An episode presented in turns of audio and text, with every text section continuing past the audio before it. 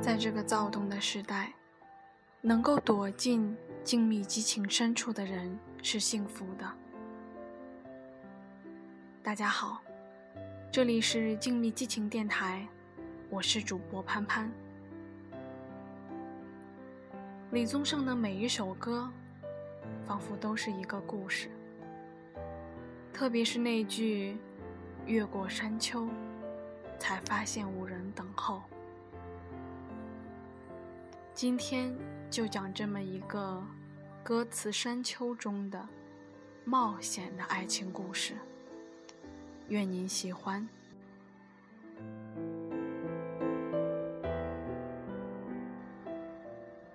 你是我那些很冒险的梦。作者：周鸿祥。朋友说，他很害怕听李宗盛的《山丘》，每一遍都很难受。这个星期，他交上了他第八十个男友。我问他对爱情还有感觉吗？他喝醉了会想起那个壮壮的大胡子。他说不知道为什么，他对爱人的记忆很浅，能够记得的所剩无几。但是总有一个人一直徘徊在记忆中。我说：“如果可以，最好能稳定下来。”他说：“怎么稳定呢？你知道我对感情的态度，改不掉错的自己，遇不到对的人。我们彼此相识的时候才十五岁。”那时候，他在一所贵族学校上学，认识了人生中的第一个男人。他没有对他特别好，但是却始终记得他的名字。每天傍晚，他带着他在操场上跑步，一圈儿一圈儿，跑累了，他会帮他买一瓶雪碧。运气好会抽中买一送一，就让他带去自习，晚上回家的时候喝。他们相处的时间不长，他现在也不大记得他的样子。唯一记得的一件事是某个晚上放学后，他感冒了，一直流鼻涕。他从口袋里拿出一包纸巾。这个动作看起来微不足道，但是他知道，他从来没有带纸巾的习惯。他当时就说了一句话：“担心你自己的用完了，所以我买了好几包放在书包里。”十五岁，按道理说不懂爱，以为放学回家的路上这种系上心头的温柔一刀。就是人世间最美的句子。后来他们分开了，因为那所贵族学校倒闭了，他被迫回到家乡和我同班。他给他写过一阵子信，后来他渐渐不回了。那段时间他状态很不好，成绩一落千丈。他说。不想上学了，结果被父母狠狠打了一顿。十六岁生日不久后，他无故旷课了一周。后来我才知道，他逃课去找他。他看见他的时候，像看见了一个陌生人。他说：“你怎么来了？”但是这一句话。就让他心灰意冷。那次之后，他性情大变，一个安安静静的姑娘，瞬间和好多狐朋狗友混在一起。他开始学习化妆，开始和男生调情，开始关注起时尚杂志的林林总总。十六岁的年龄是少年。对离经叛道最痴迷的年龄，总想着要与世界作对，与常规抗衡。就是那个时候，他因为一本书和我成了朋友。他说他喜欢村上笔下的绿子，他觉得这样的女人才会讨人喜欢。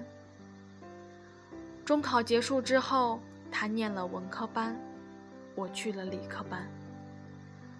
我们因为班级不同，交往少了。他偶尔还是会来问我借书。每次路过我们班门口，都会惊起一阵口哨声。每每我回到教室，就会有一堆同学来调侃我和他的关系。但是他从来不在乎。大概她本身就漂亮，所以一点也不缺乏自信。就像是很多青春小说里写的那样。他开始学会抽烟喝酒，经常夜不归宿。他父母直接在早操的时候跑到学校来，当着全校的面，一边打骂他，一边把他拉走。他也不哭。后来我才知道，那时候他喜欢上了邻校的一个男生，因为对方住读，所以他们只能每周见一次面。他骗父母说学校补课，偷偷乘车坐上四十分钟去看他。他抽烟，他就跟着学；他喝酒，他也跟着喝。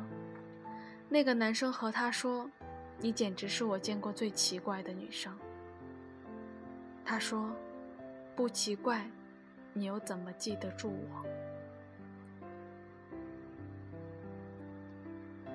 十八岁那年，男生顺利考上了飞行员，要远走高飞去天津训练。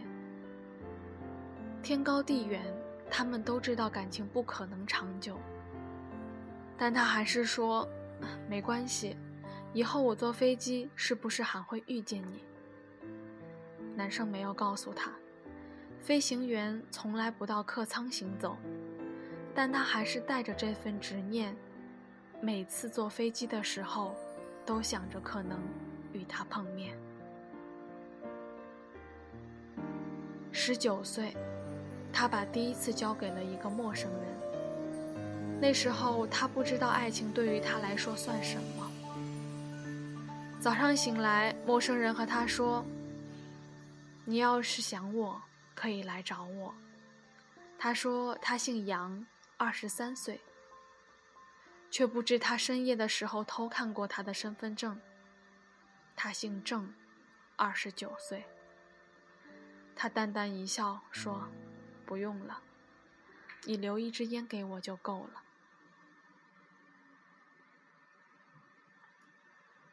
二十岁那年，他学着《粉红女郎》里的刘若英，疯狂的想把自己嫁出去。他开始隔三差五的换男友。或许就是抱着这样的态度，始终遇人不淑。他开始把感情当成玩笑，觉得及时行乐就好。当然，他却还是遇到了那个壮壮的大胡大胡子是他室友的哥哥，在一次室友的生日聚会上结识。大胡子一眼看上了他。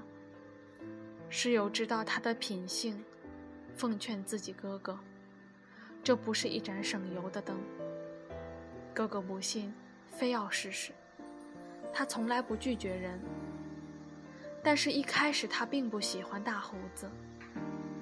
他交往过的男生都是和初恋相差无异，都是干净的男生，有抽烟喝酒的习惯。大胡子不抽烟。也少喝酒，喜欢跑步。如果不是因为这个习惯，他应该也不会答应他。他觉得大胡子太胖了，大胡子一个月就瘦下来二十斤。他觉得大胡子太老了，大胡子就立马把胡子刮了。他觉得大胡子太闷了，大胡子就每天背一个笑话给他听。直到他说大胡子太好了，从来没有一个男生对他这样好过，大胡子才说：“看着你过去多苦，就是因为等着我出现的这一天。”大胡子是北京人，在重庆念书。大胡子不吃辣，不吃麻，他每次吃饭都让师傅把一份菜拆成两份。一份辣一点，一份淡一点。他们喜欢在学校门口一家固定的饭店吃饭。老板熟悉他们俩的习性，见他们来了就知道按规矩办事。他问他可不可以允许自己抽根烟。大胡子说：“你抽，别管我。”他抽着抽着就哭了。大胡子说：“你别哭，那么多人看着呢。”他说：“我就要哭，你管我。”大胡子说：“那你哭吧，我陪你哭。”说着就哇哇大哭起来。他真的被吓到了。他说：“他应该去学表演系。”大胡子说：“我不表演给别人看的，我只做。”你一个人的演员。二十一岁那年，大胡子带他去了北京，见了他的父母。母亲一来就不喜欢他。母亲说：“看过那么多人，唯独见到他，觉得骨子里都是傲劲儿，太难驯服。”大胡子帮他说话，母子最终却说：“你自己看着办吧。”毕竟相爱是你们俩的事儿。那天晚上他睡不着，问大胡子：“要是以后他们真的一直在一起，会不会就再也回不了家乡？”大胡子说：“你想回的时候，我随时陪你回去。”北京没有重庆的山。也没有重庆的江，火锅的辣抵不过重庆的三分之一。所有人都说普通话，他却连呢和了都分不清。他坐地铁会找不到换乘路线，他也看不懂北京的公交，他觉得很陌生，突然觉得恐惧。回到重庆之后，他开始有些逃避大胡子，因为大胡子时不时就计划着他们未来的日子。毕业那年，他终于和大胡子分手了，没有什么理由，他们彼此也没有吵闹，大胡子只是很失望地站在他的对面。他问大胡子，可不可以留在重庆？大胡子说：“可以，只要他愿意。”但是他知道大胡子的心并不在这里。大胡子永远不吃辣，永远不会说重庆话。他知道那种被迫留在异乡的痛苦，他还是选择放他走。毕业之后，他偶尔会梦见他，即使和别的男人睡在一起。他也忍不住叫一声“大胡子”，只是那些人都没有大胡子，不知道他到底在想谁。二十四岁的那年，他习惯了一个人深夜在家里放一首歌，只放一首。有一天晚上，他听到薛之谦的《演员》，里面的歌词让他想到很多年前。他们俩在饭店互相大哭的场景，他对他说：“我不表演给别人看，我只做你一个人的演员。”他蒙在被子里嚎啕大哭。后来他去了一次大学门口的那家饭店，他照旧要了一份辣，一份淡。老板说还记得他。不过好久没有看到他和大胡子一起来了。他说，毕业好些年了，都不怎么来这边了。他回头去看老板，老板的双鬓都已经斑白了。他看着那一半辣一半淡的菜，突然拍了一张照片，他发在了朋友圈里。可是大胡子最后也没有点个赞。二十五岁生日那天，他叫了我过去吃饭，知道我写了很多故事。想让我写一写他，我说好。你把故事告诉我。他还没有开始说，已经开始哭起来。他说，距离他第一次爱上一个人，已经过去整整十年。最后，讲完故事，他累了，点了一首《山丘》。他说：“我们都别唱了，听听吧。听懂了，证明你曾经也为某个人冒过险。”以上便是这一篇《你是我那些很冒险的梦》。让我们来听听山丘吧。我是潘潘，我们下期再见。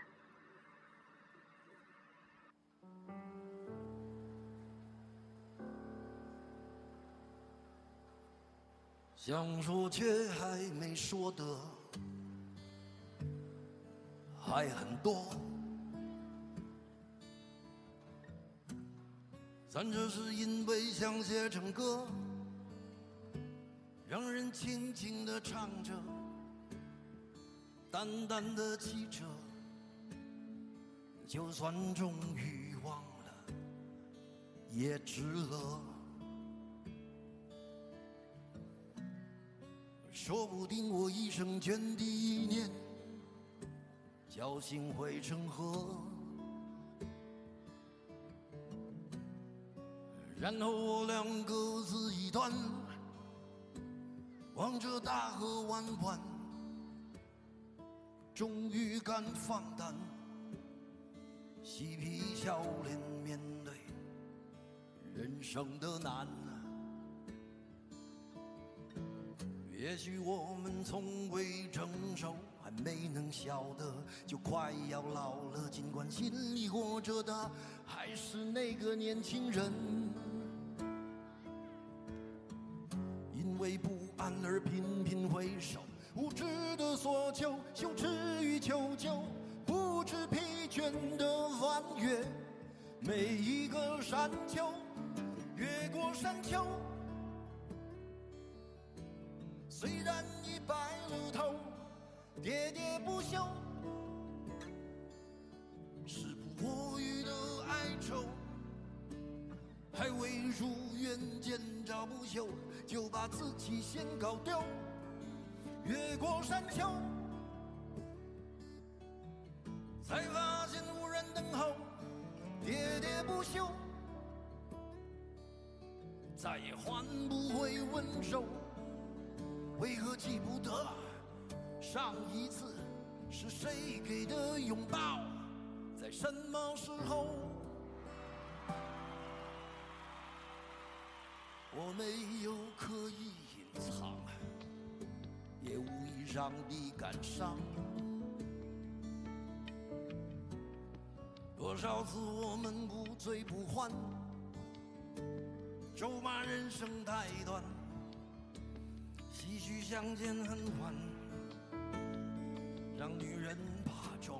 花了也不管了。遗憾我们从未成熟，还没能晓得就已经老了，经历却仍不明白身边的年轻人，给自己随便找个理由，向亲爱的挑逗。命运的左右，不自量力的还手，直至死方休越过山丘虽然已白了头喋喋不休是无语的哀愁还未如愿见着不朽就把自己先搞丢。越过山丘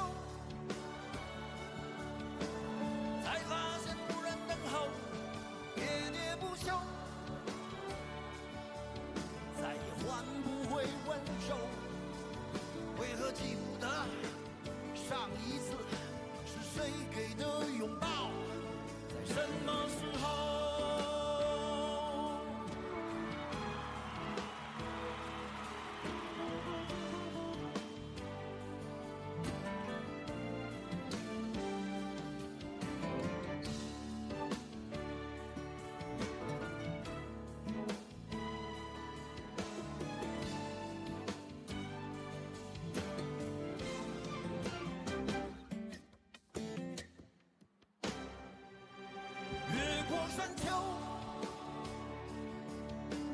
虽然已白了头，喋喋不休，是多余的哀愁，还未如愿见着不朽，就把自己先搞丢。越过山丘，才发现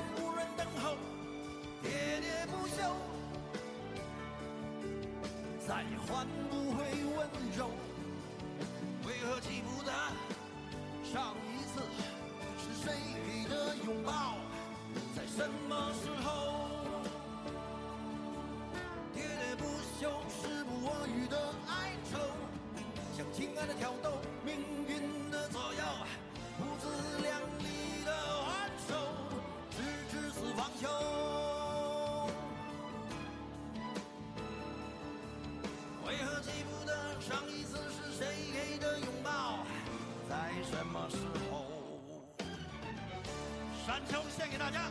谢谢。